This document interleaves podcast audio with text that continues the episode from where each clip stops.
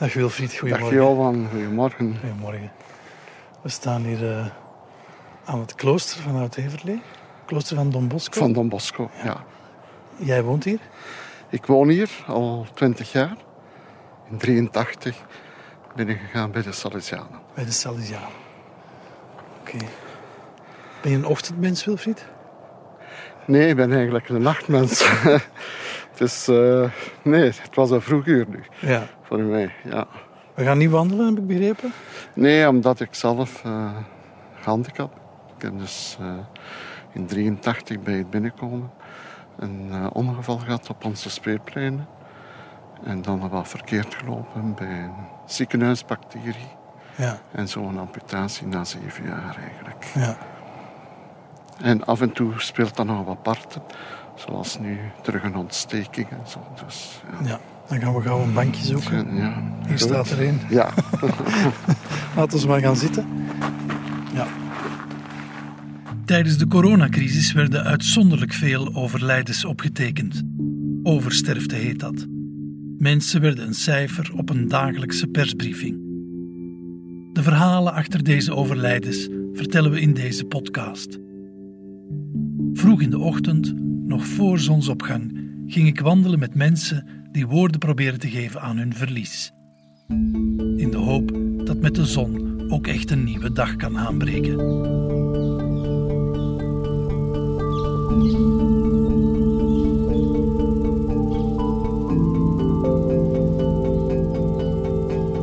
Wilfried Meert is pater Salesiaan en heeft al veel mensen naar de overkant begeleid. Wanneer hij door de lockdown zijn eigen broer niet in zijn laatste momenten kan bijstaan, maakt hij zich boos. Boos op zijn God. We praten in de kloostertuin in Oud-Heverlee. Ik ben s morgens altijd om zes uur ook wakker. Hè. En mijn venster staat ook altijd open, dus ik hoor altijd het concert van de vogels. En... Iemand die om zes uur s morgens wakker is, is een ochtendmens. Maar ik blijf vliegen. Hè. Ja, ja, ik blijf vliegen. Ik ben Johan Terrein. Dit is het Uur Blauw. De vogels zijn nog rustig. Daar straks waren ze Ja? volop vond ik al. Ja. We zijn hier om over jouw broer Herman te praten. ja. Die op eh, 16 mei overleden is. Ja. Niet aan corona. Maar mijn broer had eh, jong dementie. Hij was zelf eh, dus niet getrouwd. Woonde nog in ons ouderlijk huis. Samen met nog twee zussen van mij die ook niet gehuwd zijn. Dus Mhm. als ik naar huis ging, had ik nog altijd, kon ik naar het ouderlijk huis.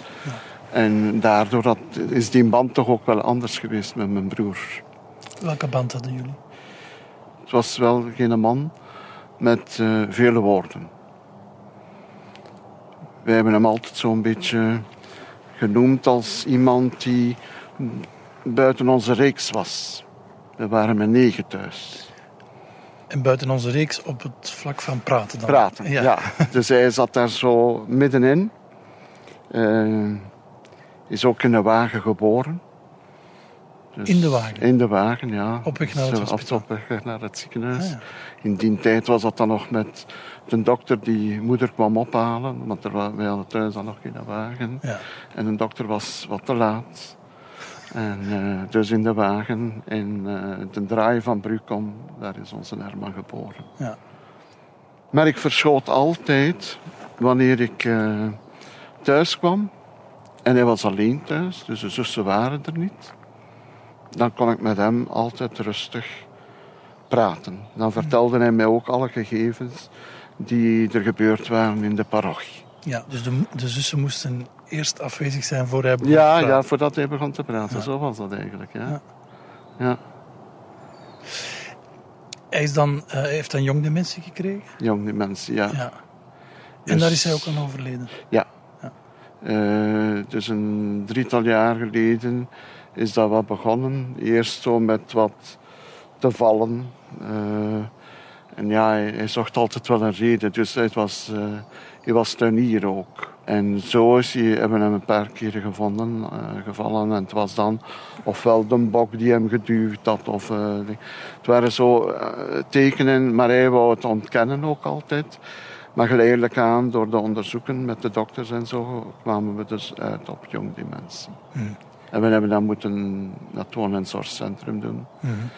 Gelukkig voor ons, dat was eh, recht over ons deur. Ah. Eh, dus, Dat is geen grote ver- ja. Dus in die zin voor, de, voor ons familie, eh, als we naar huis gingen, of mijn zussen, ze konden er dagelijks naartoe.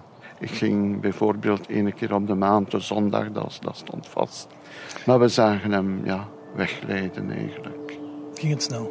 Heel snel, ja.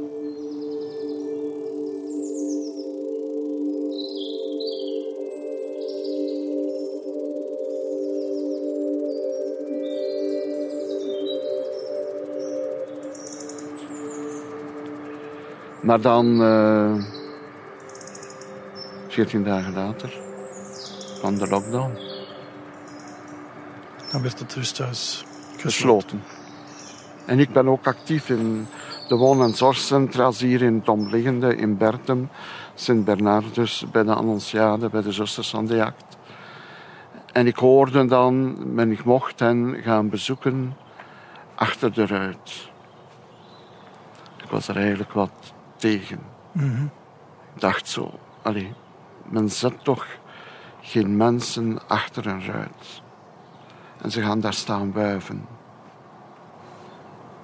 Ik had altijd tegen mijn zussen gezegd, jij gaat dat toch niet doen, zeg. Zegt, het is dat je juist naar een zoo gaat en dat je daar gaat dieren bezoeken. Ik zeg, mensen zijn geen dieren. Ik zeg, wat gaat Herman daarvan nog weten? Je zag hem al, zo die aftakeling. Maar ja, goed, eh, het gebeurde. Zij Je gingen, zussen gingen... ja, die gingen er al, ja. Eén keer per week mochten ze gaan. Je bent zelf nooit naar het raam geweest. Ik ben nooit Nee. naar het raam geweest. Nee, Dat kon je niet over je hart krijgen. nee, Nee. dat wou ik niet. Ik zeg nee. En dan plots, eh, begin mei, eh 6 mei, belde ze mij op vanuit het woon- en zorgcentrum. Om te vragen of dat ik nog naar de broer wou komen voor de ziekenzalving. Goed, ik zeg, dan regelen we alles voor morgen direct. Ik zeg, ik zal met de zussen contact opnemen en, en we zullen zien hoe dat we het dan gaan doen. Ah ja, maar nee, met twee mensen. Maar de anderen mogen wel aan het raam gaan staan. Opnieuw aan dat raam. Ja. Maar eh, mijn andere zus Greta had al gezegd tegen Marianne, nee, jij bent de oudste, dus jij gaat mee. Wij zullen wel aan het raam staan. We komen de kamer binnen en ik zag inderdaad... Nee, dat is hier niet goed. Ik weet niet of dat hij het bewust heeft eh, kunnen meemaken. Ik zag hem wel af en toe zijn ogen weer openen.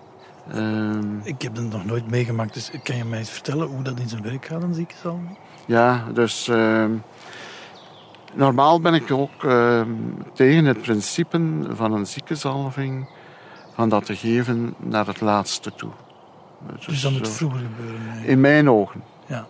Omdat ik juist ervan uitga, een ziekenzalving is eerder iets dat je geeft als een sacrament om kracht, om Dus eigenlijk nog met de kans of de, de hoop, kans, de op hoop om ja, door de ziekte te ja, geraken. kracht te geven. Om, om eigenlijk, en daarom Maar kracht te geven om het leven terug aan te vatten of kracht te geven om naar de overkant te vertrekken? Voor de beide.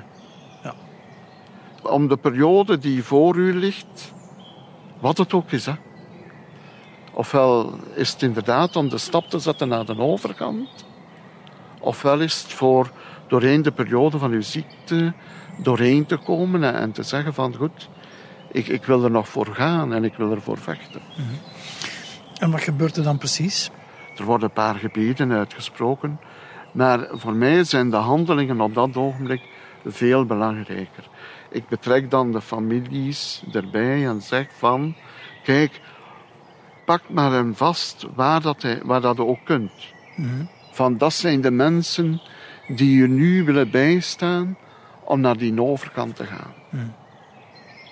En dan zegt je, goed Herman, kijk, we staan hier nu ja, in deze coronatijd, maar met twee naast u. Maar weet, al uw broers en uw zussen staan buiten, achter het raam. Ik had dan nog gevraagd, mag dat raam niet open? Zodanig, ik, ik heb nogal een vrij luide stem als ik voorga in de dingen en zo. Eh, dus ik zeg, ja, dan gaan ze me kunnen wel verstaan. Nee, dat raam mocht niet open. Dan denk ik, allee, zo onwezenlijk. Waarom niet? Ja, en je ziet dan op verpleging staan. Goed, die hebben dat denk ik gedaan om, om het gevoel te geven, je bent hier niet alleen. En wij gaan het ook wel een stukje overnemen van jullie. Maar dat is mijn principe niet. Als iemand van mijn familie sterft, dan wil ik daarbij zijn. En ik had aan mijn zus gezegd, eh, zondag kom ik terug. En om elf uur, ze waren hem aan het verzorgen, uh, is hem dus gestorven in hun handen. En ik heb dan tegen hem gesproken dat hij nog zou leven. Van ja, Herman, we zijn nu aan de overkant. En wij staan hier verweest achter. Letterlijk en figuurlijk, want ik zeg, we hadden hier zo graag allemaal rondom u gestaan. Al uw broers, al uw zussen, maar we mogen maar met twee.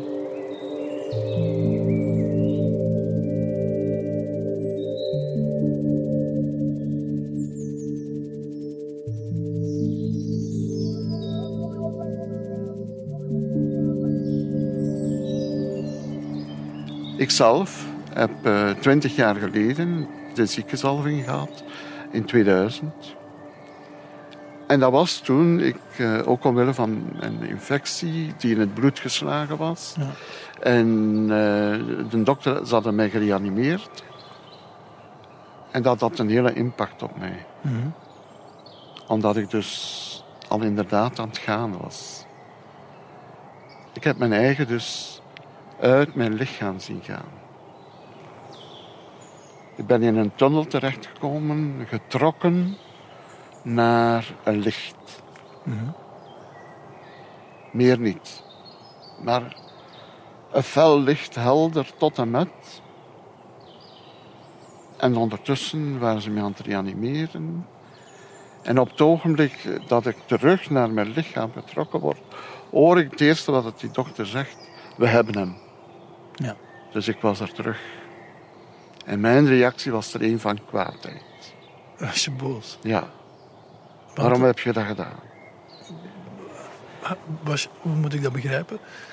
Dat getrokken worden naar dat licht gaf voor mij zoveel vreugde. Ja. Zodat ik eindelijk van al mijn pijn, van al mijn miserie vanaf was. Zo. Maar je weet niet wat er aan het einde van die tunnel is? Nee, alleen een fel licht. En dat was mijn eerste reactie ook als ik mij terug in, in, terug in mijn bed zag. Dacht ik, dokter, wat doe je nu? En hij zegt, allee.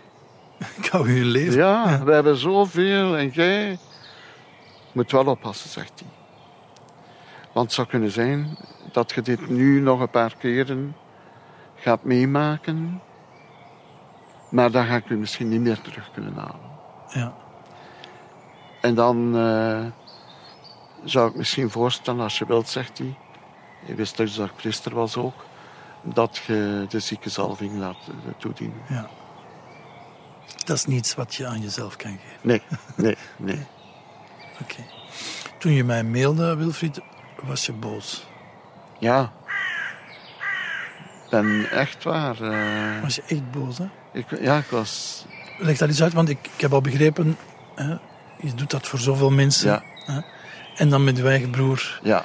Kunnen dat niet doen. Dat is enorm frustrerend. Ja. En daar zit de kwaadheid natuurlijk. Ja, en ik, ik, ik was eigenlijk niet kwaad dat hij gestorven Want ik was eigenlijk in... Van het binnenste van mijn hart was ik blij. Dat ik hem niet verder had zien moeten aftakelen. Mm -hmm. Maar het feit dat ik hem niet had kunnen begeleiden naar die overkant. Er niet bij zijn wanneer het ja, ja, want wat doet je eigenlijk bij een stervende? Hem aanraken en wat toespreken, ook al reageert hij niet. Maar ik wist vanuit mijn situatie wat het betekende wanneer dat je naar die overkant kon gaan. Wanneer dat je in die tunnel zit. Ja. Ja. En, en wetend van, Herman, je bent daar nu op weg naar, ga maar, ga maar.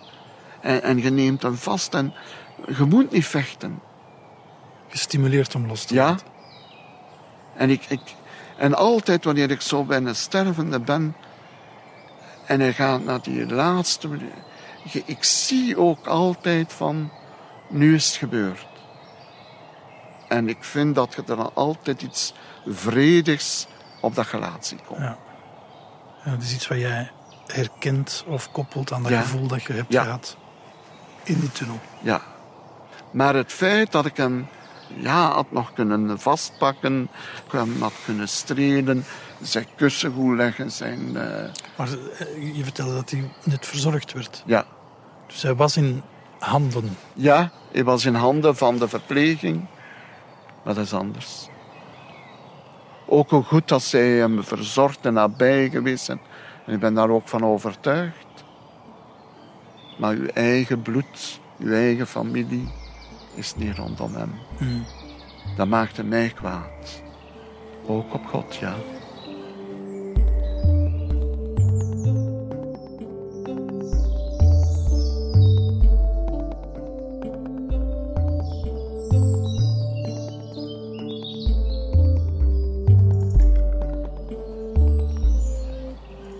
Heb, dat- mag eh, dat eigenlijk als priester kwaad zijn op God? Ja. Ja. Ja. Eh, eh, ik noemde hem altijd Goede God. Heel de tijd al. Goed. Eh, En er zijn nog momenten dat ik hem geen Goede God noem. Hè. Wat neem je God dan precies kwalijk op dat moment? Ah, Wel, dat hij bijvoorbeeld nu, deze periode van de corona, mensen zo laat uit handen geven. Zonder die nabijheid, die warmte die, hem, die je mensen kunt geven. Die afscheiding. Die afscheiding, ja. En ook, ik, ik, heb het ook, ik verwoord dat ook zo. hè. Ik zeg, ik weet wel, God, dat hem zal bij u zijn. Daar ben ik van overtuigd. Maar door het feit dat wij geen afscheid hebben kunnen nemen, dat is het pijnlijkste van heel de situatie. Mhm. Maar wat ik zou willen begrijpen, Wilfried, is waar is God dan precies? God was toen voor mij de afwezige. Ah, ik noem hem misschien, misschien ben ik kwaad omdat, en, en ik, is hij verantwoordelijk eh, voor de corona, is hij verantwoordelijk voor het, het, het sterven van mijn broer? Nee, ik versta de virologen en ik, ik versta de regering dat ze moeten wat alles in, in lijnen gieten, zeker als het gaat over de gezondheid van mensen. Maar ik, ik denk ook, we hebben 10.000 mensen vanuit corona. Los van mensen die, zoals mijn broer, geen corona had, die we hebben moeten loslaten. De opvang daarna, denk ik, gaat nog immens zijn. En ik vraag mij dan af, hoe gaan wij die mensen met hun verdriet terug kunnen opnemen in ons midden? Heb je daar een idee bij? Nee, voorlopig niet. Nee. En dat is zo mijn netvlies gebrand. Hè. Ik zie mijn broer en mijn kruisje geven op zijn voorhoofd. En ik hoor mijn oudste zus achter mij zeggen: Magda. Ik bekeek haar aan en ik zeg: Wat zou ik hier niet mogen? Ja. Ik zeg: Dat is mijn broer. Hè. Ik zeg: Marie-Jeanne, wij hebben hem al zo moeten uit handen geven. Ik zeg: En nu, het is de laatste keer, hè? Zeg dat ik hem nu nog geen kwaarsje mag geven. En ze heeft het dan ook gedaan. Maar hoe dat, dat dan al bij mensen in hun hoofd zit van... Nee, denk ik. Raar. Hmm. Raar hoe dat wij nu van mensen moeten afscheid nemen. En dan heb ik inderdaad zoiets van kwaad naar God. Ja. Ik heb eigenlijk altijd ervaren dat er wel altijd iemand was die naast mij met mij mee optrok. En dat is En- God. ik voelde dat heel sterk ook. En ik gebruik daarom ook graag eh, dat beeld van die tekst die aan de zee, twee voetsporen en naast elkaar wandelend, zoals ze normaal zouden doen, zouden wij wandelend op weg gegaan zijn. Maar aan het strand en je kijkt dan achterom en plots ziet je maar één voetspoor. En dan is er ook kwaadheid van hoe anders zijt je altijd nabij en, Hij was afwezig nu. en dan was hij afwezig. Maar wat zegt hij? Ja, maar nee, dat voetspoor dat je dan ziet, dat was mijn voetspoor. Toen heb ik u gedragen. Maar zo heb je het niet ervaren. Zo heb ik het niet ervaren. Nee, En daarom was je boos. daarom was ik boos. Je hebt me niet gedragen. Ja, Ja.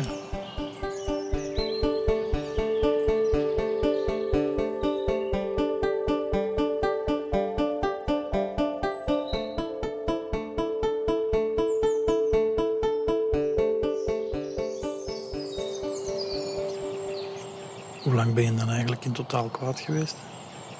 Een week? tien dagen. Tien dagen. En, en, da- en da- dan is mijn, mijn gebed ook zo, hè. Ja. En ik, en ik blij, ben Ga er blij... niet in voor God. Nee. nee. Eh, En ik ben blij dat ik, ik eh, zo ook mag met hem handelen. Hè. En iedereen zegt mij... En, en vragen mij dat ook. Jij als priester. Ik hoor het u ook nog vragen. Mhm. Maar dan denk ik, ben ik ook maar een mens van vlees en bloed. Hè. Maar voel je dan op zo'n moment minder priester of minder verbonden met God als je kwaad bent? Nee, ik vind het minder, maar het is een andere manier. En ik, en ik vind, gelijk dat ik een keer kwaad ben op een van mijn medebroeders... Of, Dat is eh, is voor mij hetzelfde. Ah. En, en ik laat hem dan even wel links liggen. Ah ja, dat Maar- ben ik hier. Ja, ja. En, en ik ben dan ook niet zo intens. In, in, in- het gaat ook niet. Je hebt die boosheid naar God kunnen toeschrijven ah, in je gebed. Maar ze is daarmee niet weg. hè. Nee, ze is niet weg. Nee. Dat gaat naar boven komen nog altijd. Ik ga dat nog altijd blijven zeggen. Hmm. Je had hem vooral willen geruststellen Ja. dat het oké is. Ja, Wil dat zeggen dat je bang bent dat hij misschien een akelige doodervaring heeft gehad? wel, ik denk altijd, mensen die geen nabijheid hebben, dat dat, dat, dat akelig moet zijn.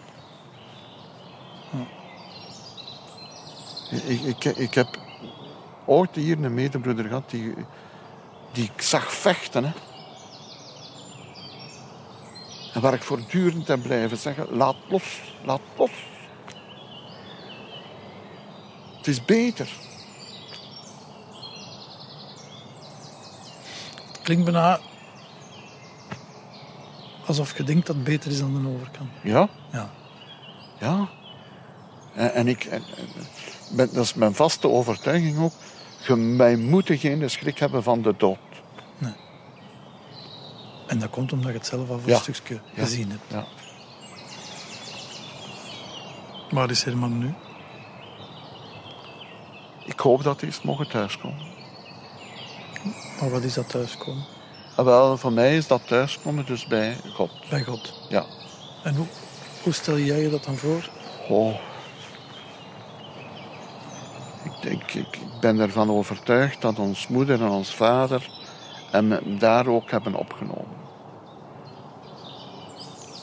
Hoe in een ander wezen, want ja, goed, uw lichaam Ja. Op een, op een, ja, op een spirituele manier. Ja,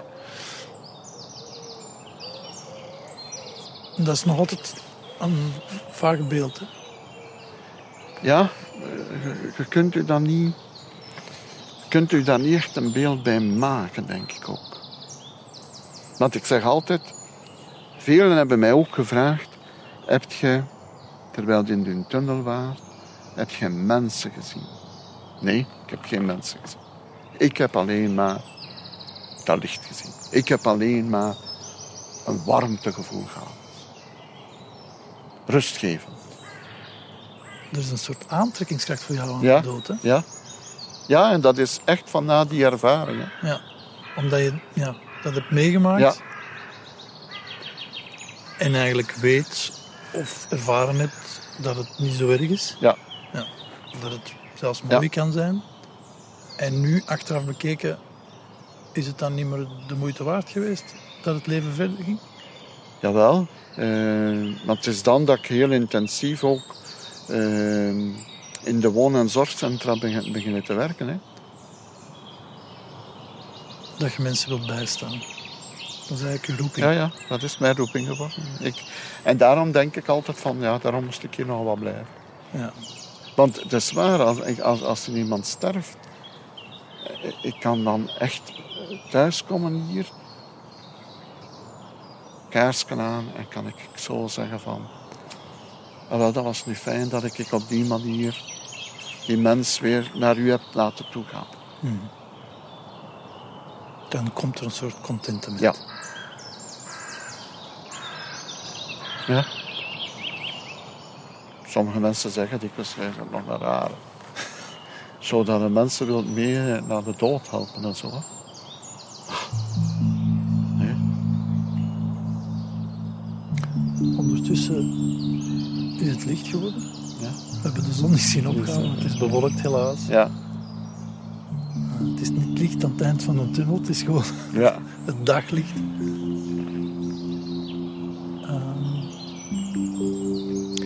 Welk gevoel of met welke gedachte kunt je nu aan de dag beginnen? Het feit dat ik het weer heb kunnen verwoorden, dat ik het weer een stuk, denk ik, van mij kan een beetje afschudden. Je hoopt eigenlijk dat je van die kwaadheid terug vanaf geraakt. Ja, eigenlijk wel, maar ik, ik voel dat ze er altijd een stuk gaat gaat zitten.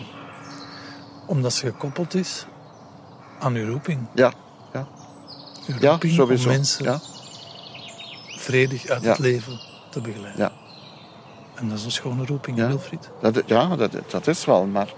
Dus gaat je die kwaadheid moeten omarmen. Ja, ja, inderdaad. ja, zo zal het zijn. Soort En ik hoop dan, wanneer dat we definitief naar het kerkhof geweest zijn en, en, en- en een waardige plaats hebben kunnen geven, dat ik het daar dan helemaal kan Ja. meegeven. Zo van,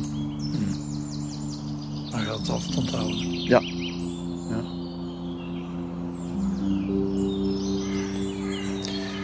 Dat gebrek aan nabijheid, dat is iets waar de laatste tijd voor zoveel mensen ja. een En ongelooflijk probleem is geweest. Hè? daarom denk ik, dus ik heb daar straks ook gezegd, hè, we gaan daarna nog veel, Je gaat nog veel werk hebben, Ja. Wilfried. dat is. En ik weet, ik weet wat dat er mij te wachten gaat staan. Wat staat jou aan te wachten? Een, een grote hoeveelheid afscheid. Ja, ja. Ja. Maar dat is hetgeen wat dat je ook kunt hebben. Ja, ja, en, en eh, wat ik ook wel wil, want het is ook raar, hè. Begrafenissen. Maar niet te kwaad zijn. Hè? Nee, nee, nee, maar ja. Het is... eh, Dat mag.